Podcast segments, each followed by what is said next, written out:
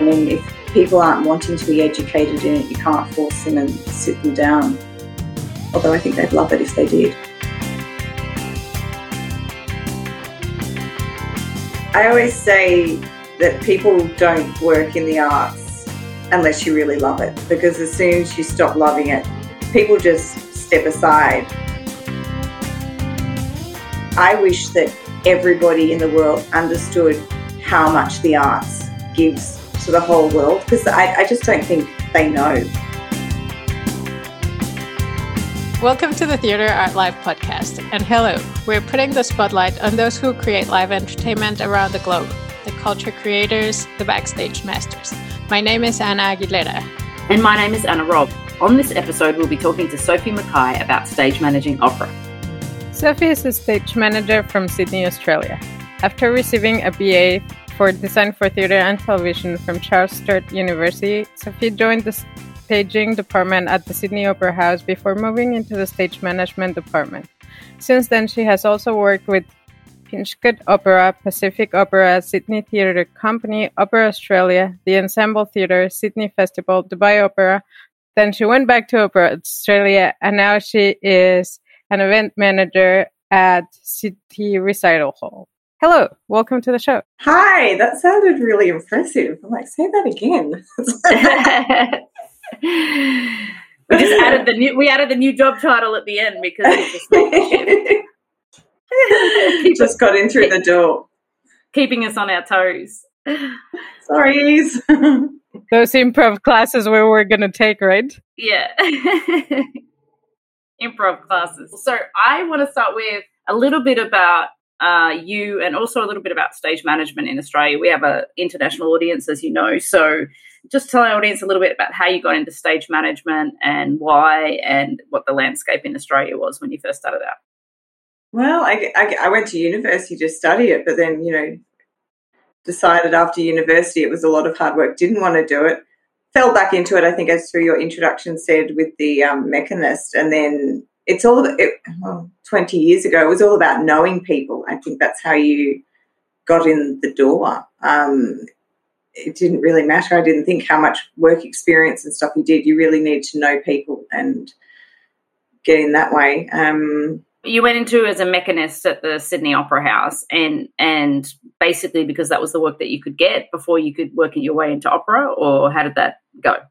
Oh, it was a fluke. I opened the newspaper for a first time in ages, and my my mother had looked at it too, and we went, "Fine, let's do it." And yeah, that uh, working as a mechanist at Sydney Opera House, I developed a real love of opera, and and then they've got the stage management department there, of course. And I was working with the stage managers for the opera company and getting to know them. And I kind of put my hand up and said, if there's ever any extra work or you need an extra person in a rehearsal room, I'd love to come and help out. And it just kind of developed from there. And they'd obviously worked with me on stage, they'd seen my work ethic, and um, and they asked me to join them for a season on tour in Melbourne. And then it kind of rolled on a little bit from there. Stepped in and out a few times, but uh, yeah, mainly Opera Australia. Loved the opera. Still do. Still love the opera. It's uh, different to spoken word. The Opera Australia is a machine, and they have to be with the pace that they roll out their productions. Um, there's quite a, a, small stage management group, and everybody knows what they have to do within each production, and they just get on with the job.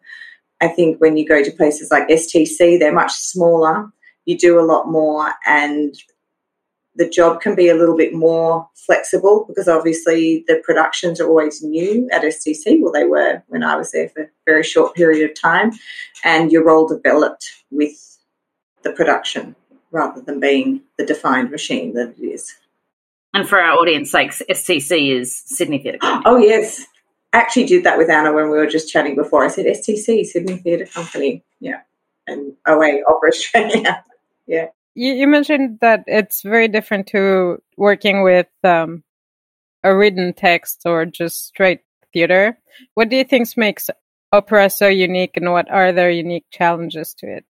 You have to be comfortable with the score. I never call it really reading music because you get to familiarize yourself with the score through rehearsals, but you need to be able to put that score down and pick it up at any point you'll always find, hear someone over com saying, What page are we on? Because sometimes it's just so hard to get your place back.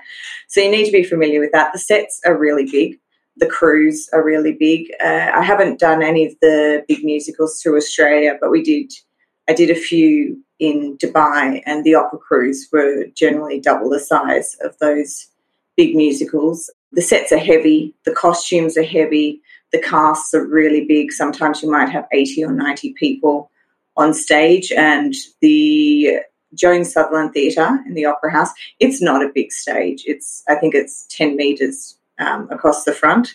And so when you're putting a set, all the costumes and 90 people on that stage at the one time, it's, uh, yeah, everything's just bigger, so much bigger. And refined and when i say refined i don't mean that in a bad way to anything else but the stitching on all of the costumes all of the wigs were using real hair which i know was more traditional to opera in this modern world i don't think they do that so much in other places because it's just so expensive the wigs were being made in the opera workshop it's just everything is just so detailed that i haven't really seen in productions that i've come across other productions. Yeah. And the when it comes to the big sets, it's it's always I remember that the opera sets being pushed out into the central passageway of the Sydney so Sydney House sort of what what's the that dock shuffle. The, yeah, yeah. Central passage tell, and the dock shuffle. Anna, yeah, tell Anna about that because I think that's such a unique, crazy thing that the people who work at the Sydney Opera House have to do. Well, because they do, and I'm talking about when they maybe do nine shows in a season. Um, before that, I think they used to do 13 or 14. These days, it tends to be three or four. But you'd have four shows in the opera house at the same time. And there wasn't necessarily room for all of them. And there's this central passage that runs up through the middle of the opera house, and it would just have these opera sets lined all up and down it but they were also stored underneath the stage. They're also stored in uh, the dock underneath the stage and towards the back. And to get the pieces on for the right show, that sometimes there'd be an hour and a half of just like a Tetris in the central passage in the dock, moving one piece of a set that way so you can pull that piece out so then you can get it there and then you can get on the lift. Because this is all underneath the stage and then it's got to go up in the lift. So, and some of the pieces were big, like some of the set pieces, uh, Rigoletto in particular, I think it had about an inch on either side of it to actually, like, you had to get that on within an inch. Otherwise, when you lifted that thing up, it was gonna, it was gonna hit the bottom of the stage. But yeah, the dock shuffle. It was always lovely when you had smaller shows, but for the bigger ones, sometimes it was an hour and a half just moving set pieces around. It was a good workout. That's crazy. Do you give uh, some sort of instructions to the designers and fabricators to say, hey, we don't want to spend over two hours shuffling scenery? Look, I, I, was never, I've never at that level within the opera company. Sometimes you hope so, but I don't think so. I think the opera, like I, from what we always kind of went, I think the designers went, okay, okay, the lift's that big. Okay, so I've got that much space that I can do stuff with. Brilliant. It's um oh the stage is this wide, okay. So I can get that much stuff on. Or the doorways are that wide, okay, so I can get the set piece that big. It's a everything was kind of just just fit. It was um, we actually had an opera that the workshop rebuilt using photographs of one of the Met's productions, and I think they downsized it by 30%. But the Met has got this incredible wing space, and the Opera Theatre stage only had a metre off it. So these tables had all these hinges, and people having to try and race and catch them together as they were turning corners to turn them into longer tables. And yeah, I don't know if I trust a designer being told these are your limitations. It's uh, like, this is it. Okay, I'm gonna. That's what I'm going to do. And the wing space is always a problem for the ballet too, because they'd be dancing off the stage, but then it'd have to like abruptly stop because there was nowhere to go off the side of the stage, right? I always heard rumors of. Um, I never actually saw it, and I did work on a couple of the ballets, but I heard rumors that sometimes it was blocked into the ballet that somebody would be standing off stage to catch them as they came off, because if there was no one to catch them, they'd just go straight into the wall because pretty much you step off the stage and that is the wall. It's a I don't think it, it's barely room for two people to walk down the wings shoulder to shoulder, I think, depending on how far it goes off stage, of course. But yeah, the ballet sets get quite big as well. It's um, but they're not as heavy. Yeah, that that that fight for real status is a thing. get it there, yeah. It's uh, yeah, no, it's good. when it comes to opera, um, people either love opera or they don't like it, and maybe some people don't understand it, or maybe they didn't grow up listening to it or watching it or witnessing it. What do you think is the barriers for people to go and see it, or how how how can people sort of become more au fait with going to see the opera? Do you think? I think opera has a, almost a bad reputation before it even gets to produce something fabulous. It's uh, I think you guys use the word elitist or something like that. As I mentioned, you know, there's there's so many people involved and they do things like making wigs with real hair and it costs so much money and that drives up the prices i think of the tickets um, it's also it's it's an older form i mean they sometimes they, you'll try and make it more contemporary by bringing a piece into a contemporary era. But you know you're performing things from hundreds and hundreds of years ago when that was the the language of performance back then. Opera is also in different languages.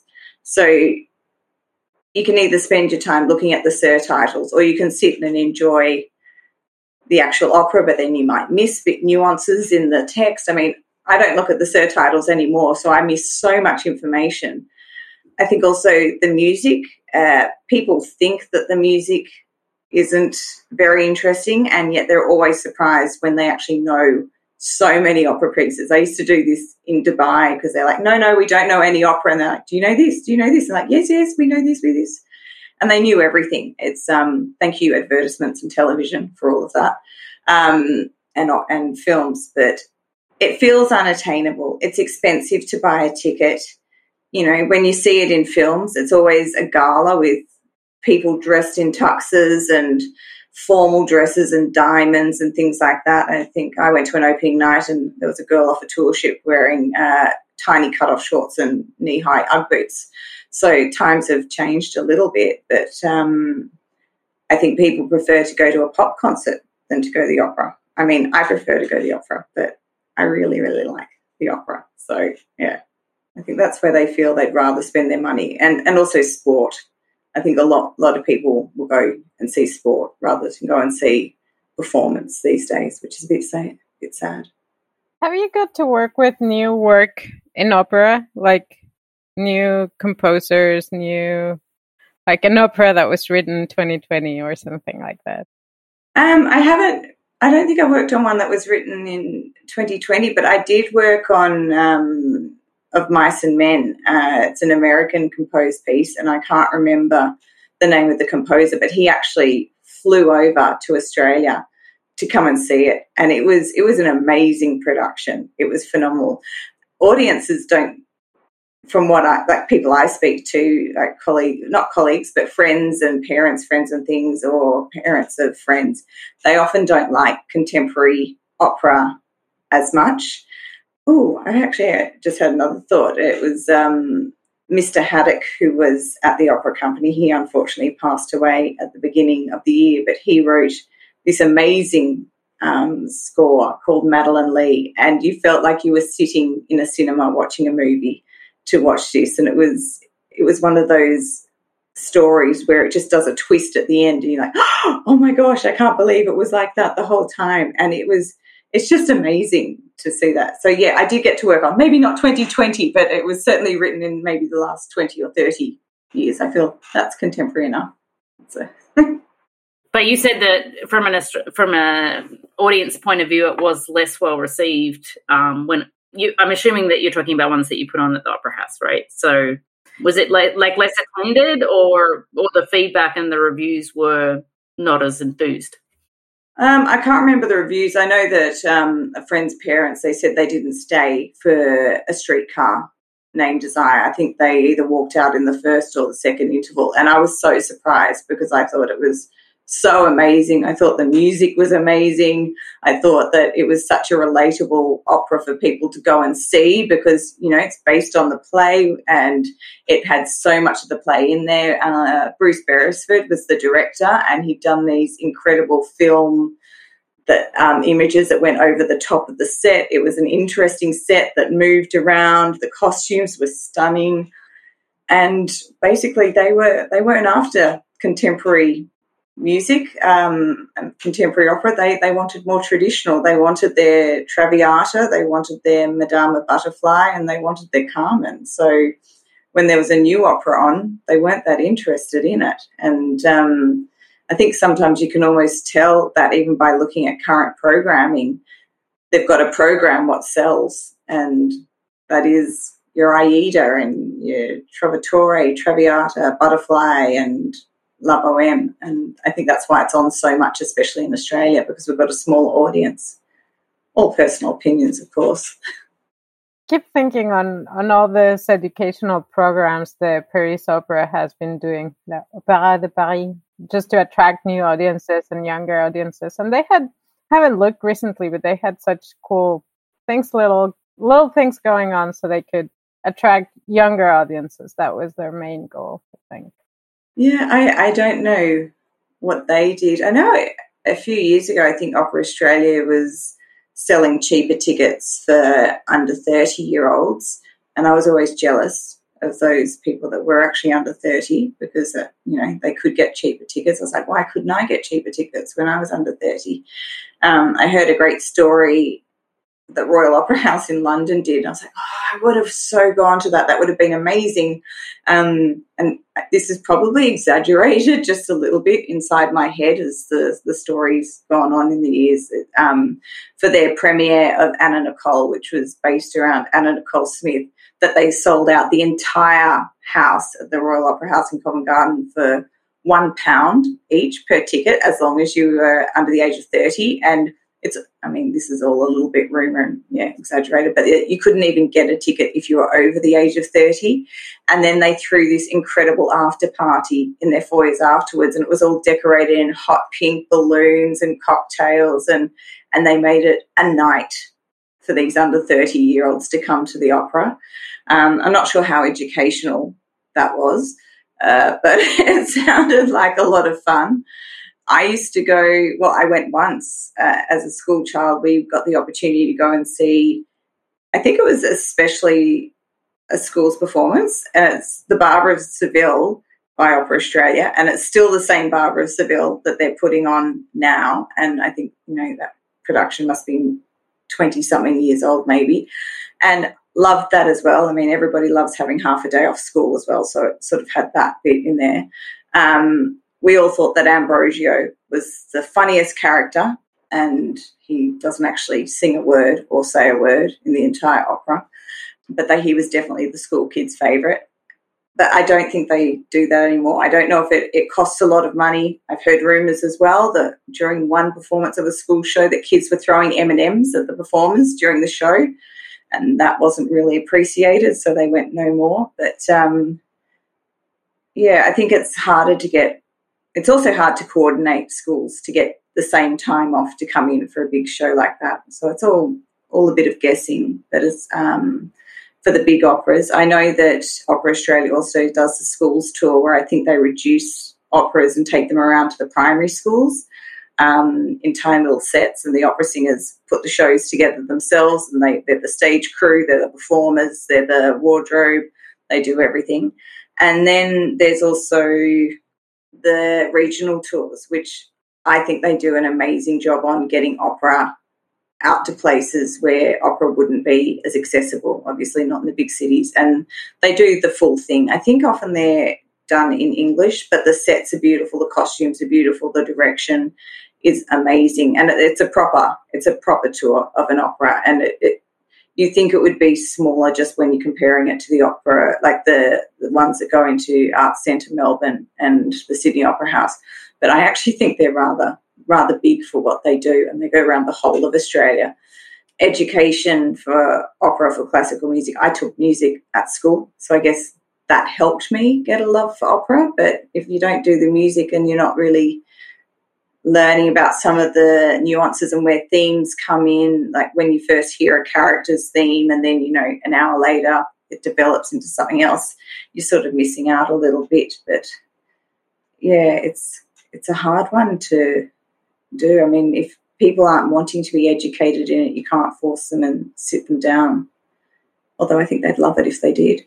Yeah, and I think you know you've got the the business aspect of, of it as well. You, you know, you mentioned that Australia doesn't have a limitless resource of audiences because it's a small country, and so they've got to decide where that money goes and to what and what's going to keep them afloat. So I don't envy the the business minds behind that because I'm sure the intention is always there to get it across and out to people and educate them and that sort of thing. But it, Australia is a very, as you mentioned before, a very sport based um, society as well. So there's a huge following for sports that kind of supersedes the arts in a way, right? Um, I would say just generally. I think it's very rare that the arts does do really well, unless it's one like Hamilton has done fantastic. It, uh, but it had, think how many years of reputation uh, and promotion from America it had before it arrived over here, and what would have happened if it had just started in Australia and Australia was its first point off the ground? Would have it had the same success in Australia as it had over in Broadway? I sort of feel probably not. Australians tend to go to theatre when they know they'll like something. They, I don't think they tend to try a lot of new new bits. Uh, it's a smaller percentage that I think are enthused by stepping out their comfort zone or just trying something on a whim, not knowing anything about it.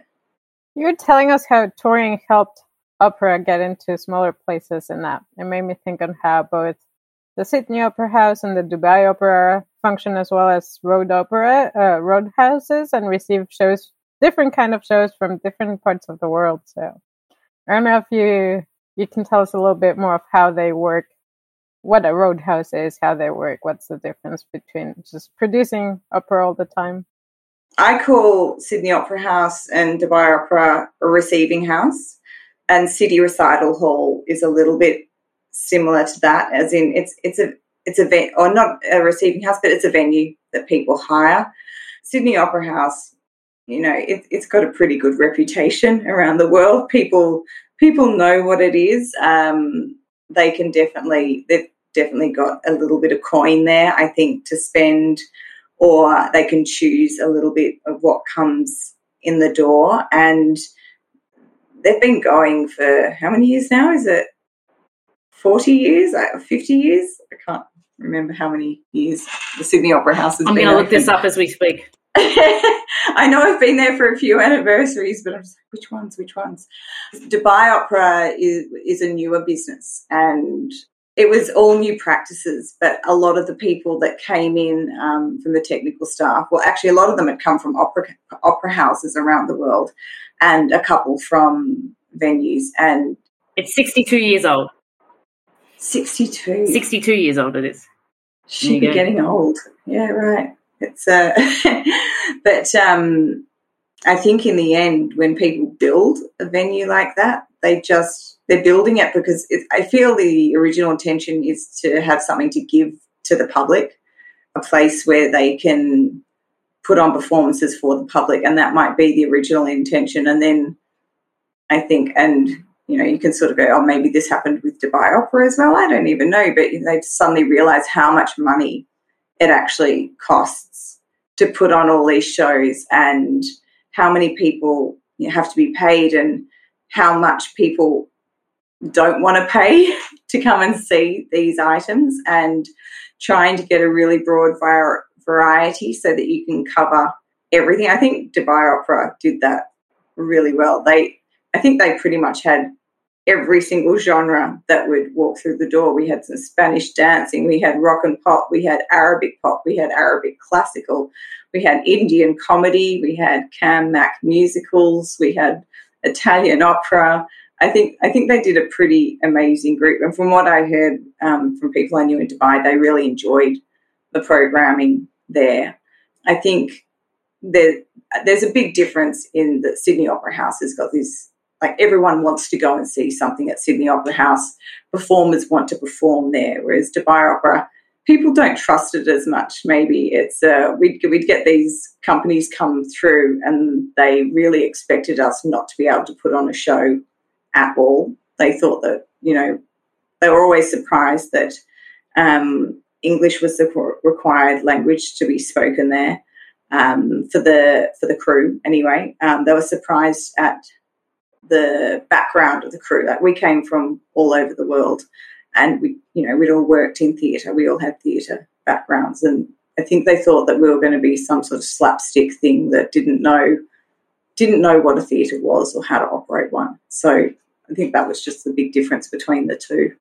And it's like, I mean, Dubai Opera is so much younger in, in its essence, really, because you actually were there, if I recall, when it opened, right? As it, as it was opening. And what was that experience for you personally to one move to the Middle East, go into the you know the the beginning of a venue, and then establish yourself as the stage manager within it? I mean, that's a lot to take on.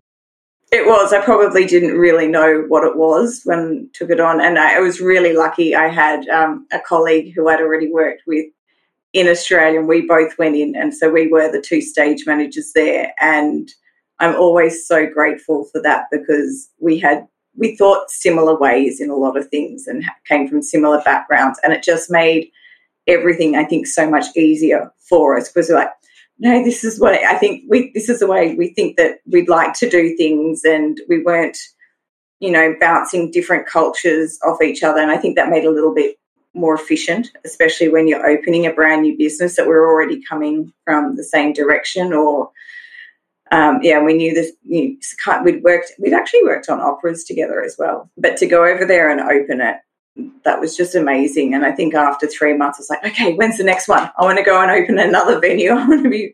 I really like this. It's uh, it was it was amazing. It, I, I can't even describe it. And it was still going on when I was when by the time I left. There was there's always a new process that's coming in everything was always being developed. Like four years on, you're looking back at where you started. Why would I even think that was an okay process for us to be working under? And you just got to grow in your work at such a steep incline because of the pace, the people you were surrounded with. You were learning. You're basically giving a being given a free education on how the rest of the world works theatre as well, and you're able to tap into all of that. So, yeah, it was it was. I mean, I think you guys have done that as well, haven't you? In the um, in the Cirque and the La Perle, you've like those venues. Being part of those venues when they open, I, I imagine it's a fairly similar feeling. Is it? Yeah, I mean, I would agree. I think I think the most fascinating thing about moving and working in different countries is is learning from all the people that you're around you, um, and it, it's also just often very funny because there's communication errors. You could be frustrated by it, but sometimes it can be hilarious. We had this thing at, in Macau with all of the names of the tools and what they're called in different countries because everybody was like asking for tools. And I don't even know what you're talking about. What is that? And uh, so we developed a little chart so that everybody knew what, what what each other each country was talking about. So yeah, that's fun. I mean, I kept calling asking for shifters, and no one knew what a shifter was. I can't remember what they call that over in England, but no one knew. And then also, I think I mentioned that uh, that we were all required to speak English at Dubai which is great for me because I don't speak any other language. But we had two Spanish flymen who are the most beautiful, beautiful, gentle like souls in the world, and they were trying so hard. One of them, his English wasn't very strong back when we started. It's just soared since. And they were talking in English, and but it was so slow and trying to think of the words. It got to the point of 20 minutes later, and their boss just went, "Guys, just do it in Spanish. We just we need to get this going." And uh, yeah, it was those funny moments that yeah, multicultural teams coming together, and yeah, thinking of all the memories. And you, Anna? yeah, I'm thinking. Well, I think it was two parts of the question. Yes, to multicultural teams. I love them. And the language issues are a thing, and I love them. I was actually a couple of days ago talking about spanner, sea wrench adjustable. and then um, I was like, I don't even know how I call it. Like, I just, I think for me, the one that makes more, more sense is the adjustable. So I call it adjustable wrench. I would know what that was. I would understand that. But this word they use in England, I have no idea what that thing, like if somebody said, go grab that, you just get a blank face. It's a. Well, you see, you see how we feel when we don't understand the words. So it's just. but then you mentioned about working in, in new venues and new projects, and that I stepped that onto that by accident, and I do think I developed like an addiction. It's just such fast paced, new, the newest technology, really good teams, and also really big challenges in terms of everything, everything because everything has to work fine, fast. Yeah, I don't know. I do like it, but it's complicated, and people often get frustrated in in those projects. And a little exhausting, I would think as well. It's uh... yes, uh, but I do want more of those too. it's an addiction. The adrenaline that goes, and all of a sudden, when it starts to slow down, and like when it did start to slow down, I look back at now and just go, "You weren't actually slow." Like the shows, they were coming in, they were coming in. It's just the actual the the building was starting to operate, and it was yeah, me just going, oh, so slow now, and it just wasn't, and I just had lost any sense of reality on what was working normally and what was that in yes, yeah. I think you also get to learn so much so fast because you don't have the choice. Like you need to understand everything on that right moment. Yeah. And I don't know, that's also interesting. And if there's a problem, or if there's a process that needs to be developed. It, everything needs to have happened yesterday or two days before. It's it's never okay. What's my deadline? Okay, your deadline's in three weeks. It's like no, yesterday. It's yeah. We were we were talking with uh, another uh, person in Dubai just a few days ago, and I think that it, uh, especially the UAE has a, a, a very on top of just being a roadhouse and being a show, being a new venue the UAE also has a sense of urgency when they're trying to get things done, and she also expressed that when uh, she works in events over there. But she also expressed that like there's never enough time, never enough time to do the project, never enough time to to to you know have all that you know whimsical creative process where you get to sit on it for a few weeks. It's like go go go go go, get it done. You know. Yes, somebody has this idea and says, "Okay, we'll do it tomorrow." Oh, okay. That's a How? Let me go organise that then. yeah, no worries. I'll get back to you in half an hour. It'll be fine. What would you say is like the major differences that you, aside from the work and everything, that you had to adjust to moving to a different country and working in, in a different location? I think um, the bit that probably caught me out the most was I think I'd just gotten used to working in buildings that operated because, and I didn't think, how does the security team know and accept what works in a theatre. It just didn't even occur to me. And our um, health and safety and security guys, uh, they were so lovely. And but it, there was a process of needing to break down, um, you know, rehearsals and why. And we did risk assessments, and we were incredibly safe over there. Well, we, you know, we were quite strict about it. But things in theatre that might not look safe to someone who doesn't work in the industry, it could make them a bit nervous. But when you break it down and say, no, this is okay, they've actually spent three weeks rehearsing this. Um, the costume's been designed to cope with what they're doing, um, going up and down of heights.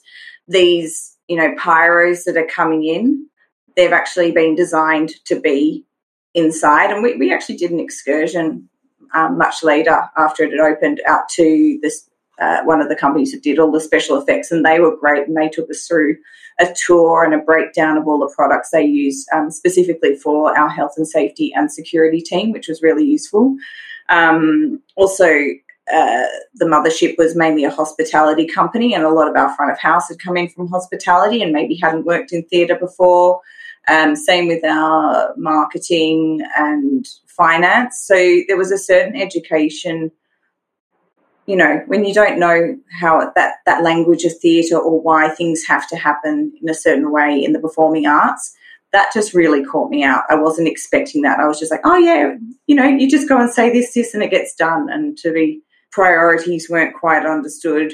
The the sense of urgency to have uh, you know rehearsals starting at a certain time or to have a certain amount of the requested items for a company set before they arrive. It, that was hard work. That that that's probably what frustrated me the fo- the most when I first started, and probably where I learned a lot about myself and new skills on how to manage myself was learned. Yeah. Did you feel the same? You were in Saudi quite a lot as well, and I imagine it would have been somewhat similar. Yeah, I mean, I've bounced around into different um, sort of industries, and, and um, I was more doing an installation in Saudi um, than that. But I, I feel like a lot of the time, in certain circumstances, I agree with you. There may be a team there that can execute the event, but there may be some peripheral people involved that you there has to be that education and relationship process build and i often find that i come from a very different perspective from a lot of people so i've got to try and work where we come together in some way so that it, it, it works and and and often that I wouldn't say it's compromising. It's just me. I, I have to be very malleable to go. Okay, in this context, this is what I can achieve, as opposed to let me come in like a bull in a china shop and tell you how it is supposed to go, kind of thing. like I think it's really just okay. You always bring your own set of standards and expectations and, and, the way things should happen, and and you realize very quickly that if you try and push that too hard, then you're only going to get met be met with more resistance. Um, so ha- it has to come together as if, if as if we're all coming there to that point together, rather than somebody particularly driving it. I think that's the biggest challenge, especially when from a cultural perspective you don't culturally understand each other, you know, or a language barrier or anything like that. Those those hurdles become quite hard over time. Um, and Anna would have different experiences, you know, coming from where she comes from and the places that you've gone to as well, right? So um, I'm the we've sp- spoken about this a number of times in a podcast. It's like I'm the one that always feels a little bit like I'm not the one that can speak the three languages, right? So I'm always this. I feel stunted a lot of the times when I when I go because I'd love to be able to really go over and speak Spanish with the fly guys, or go over and speak, you know, Chinese to the people next door to me, you know. And it's it, that's that's my fault, honestly. I mean, if I had more time in my day, maybe I'd be able to learn Mandarin, but I'll leave that to my kids. Stick to our own special languages, yeah. After you go through experiences like that, this is where I get all deep and meaningful.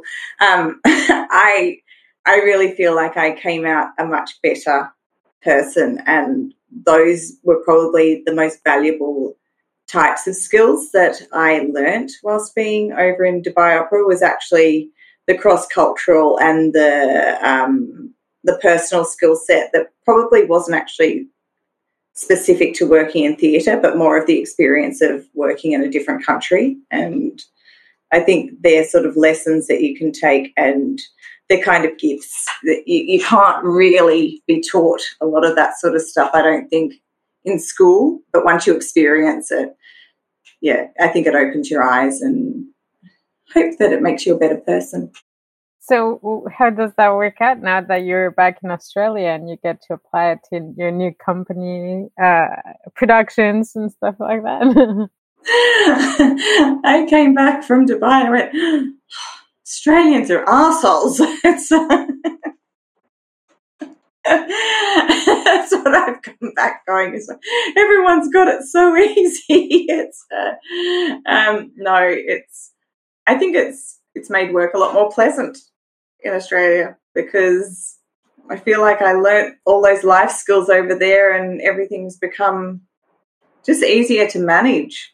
I don't I, I can't describe it. It's, I think my patience, I don't know if I was ever the most patient person before I left Australia. I feel like I'm a lot more patient now, probably slightly less dramatic, still very dramatic generally, and probably a bit calmer as well. But maybe that's an age thing as well. It might not just be life experience. Maybe I'm just getting old. and so, what what is your new job at the City Recital Hall? Um, it's more into the event management realm, right? So, tell us about that. It, it's interesting. It's um, it's it's at the moment I, I'm still very new, so obviously nowhere near having picked it all up yet. But the stuff I'm doing, it it feels very similar to what I was doing at Dubai Opera in the stage management role over there. But the, the administration side and the communication side of that job, and then just putting those little wedges of the extra bits of contracting and the reconciliation at each end. Um, it's a really small team at City Recital Hall, but a really lovely, lovely, lovely team. Yeah, it's it's scheduling and you know maybe some riders and negotiating and crewing and, and stuff like that. The, the computer stuff, which you, have probably both done and uh, and I quite enjoy. And at the moment, I'm still lucky to be stepping in and out of both. But uh, yeah, it's it's still very new. I mean, that's all I got after two weeks on the job. And also, we've been in lockdown, so it's actually been two weeks or three weeks of on the job, sitting at home doing the job the computer.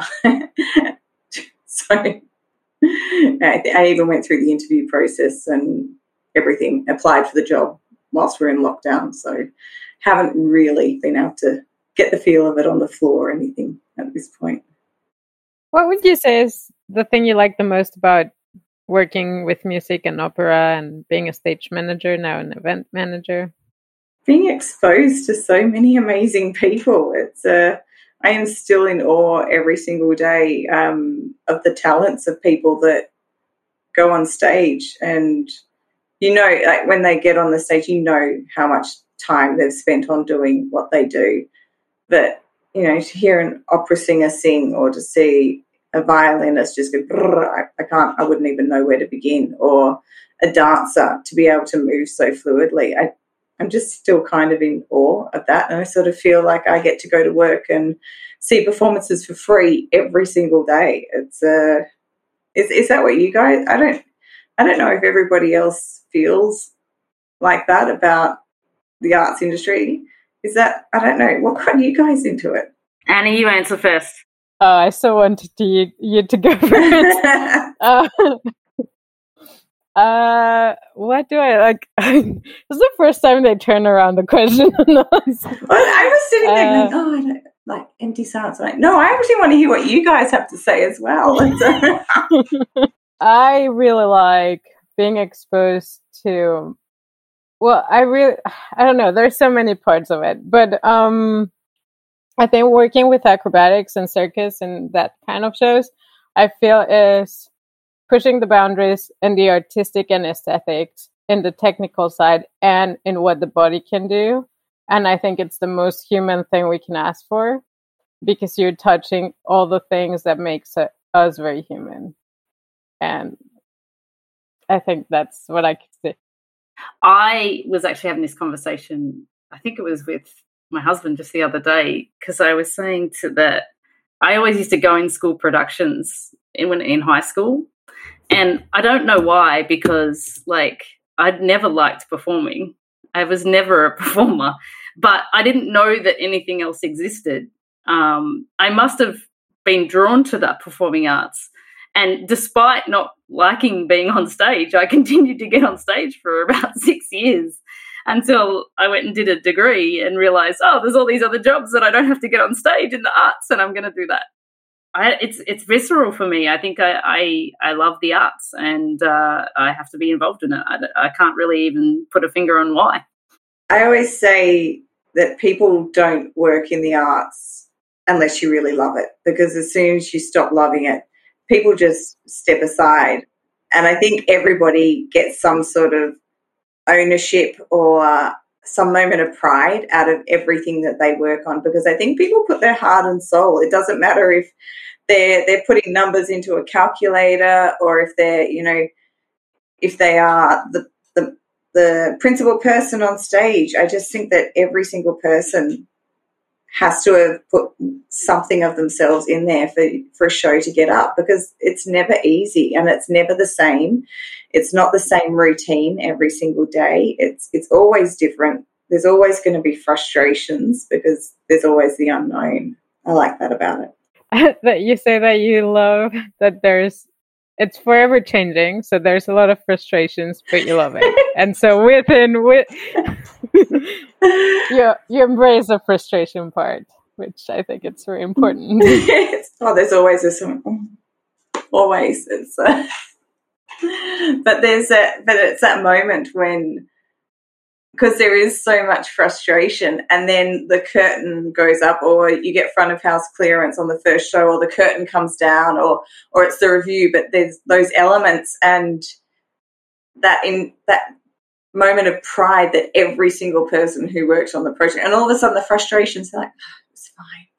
It wasn't that bad. I mean we've done worse. We've had worse. It's uh yeah i think i think those moments and you get to do it over and over and over again in theatre because productions happen they've got such a short lifespan really um, unless you're you know hamilton going for two years straight or whatever it is. But yeah the ups and the downs there's some kind of amnesia that happens when you forget everything that was like when something good happens it's like this dopamine and you forget everything that was like bad and you you just keep going i don't know i think there's something that's quite interesting about that I was going to say it's the opposite. You know how usually when people give fee- feedback, they only you only really ever get to hear about the negative feedback.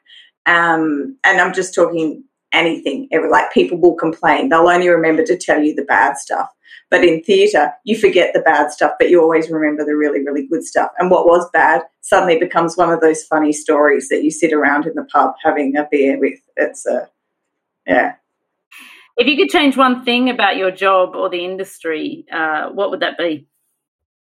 Oh, I think it's I think it's this um, highlighted thing of the moment, especially in Australia. I'm not sure if it's the same around the rest of the world, and I assume it is because of COVID um, you know, in Australia, funding's a little bit of a sensitive topic for the arts at the moment. And I, I wish that everybody in the world understood how much the arts gives to the whole world because I, I, just don't think they know. And when you think of all those COVID lockdowns, I mean, Netflix and all of those little projects, those arts and crafts, that, that, that's all part of the arts. Um, you weren't really allowed to do sport and they were the activities that people had. It was all to do with performing arts. So I wish people realised it, were able to put those two things together and go, hey, this is just another section of the performing arts and it's all really the same and support it evenly across the board. As and I don't mean across the arts genres, but across the board in regards to sports and that sort of thing as well. It's probably a, a little basic, but it's I guess it's a, a feeling of the times uh, you have a couple of articles on the Theatre Art Life page, so you're a contributor for us. And also, where can people reach out to you? I guess I've got the LinkedIn profile thing, which is Sophie Mackay, and that's that's kind of it. I, I've got an Instagram, and I think I put something on it 18 months ago and it hasn't been touched since. So LinkedIn is probably the best way to get in touch. It's uh, I, I, actually do check my. It's funny you mentioned that because we were talking about it just before. I do check my LinkedIn messages more than um, any other messages. Yeah. Well, thank you so much for um, spending some time with us today, Sophie. We're really super happy to chat to you and catch up and then hear more about your work back in Australia. Oh, it's so lovely seeing you again. We would love to hear from you, our listeners, on who you would like us to feature on this podcast or what topics fascinate you. There's a link in our podcast description where you can send us your podcast requests and guest nominations. Theatre Art Life provides regular monthly webinars and podcasts for free, and if you have the means, donations can be made via a link in the podcast description. We would be thankful for any support you can give us. You can learn more about Theatre Art Life, the global media site for entertainment, at www.theatreartlife.com and you can follow us on all social media platforms. We want to thank David Zayer for composing the music for our podcast. We are your hosts, Anna and Anna, and this is the Theatre Art Life podcast. Thanks for listening.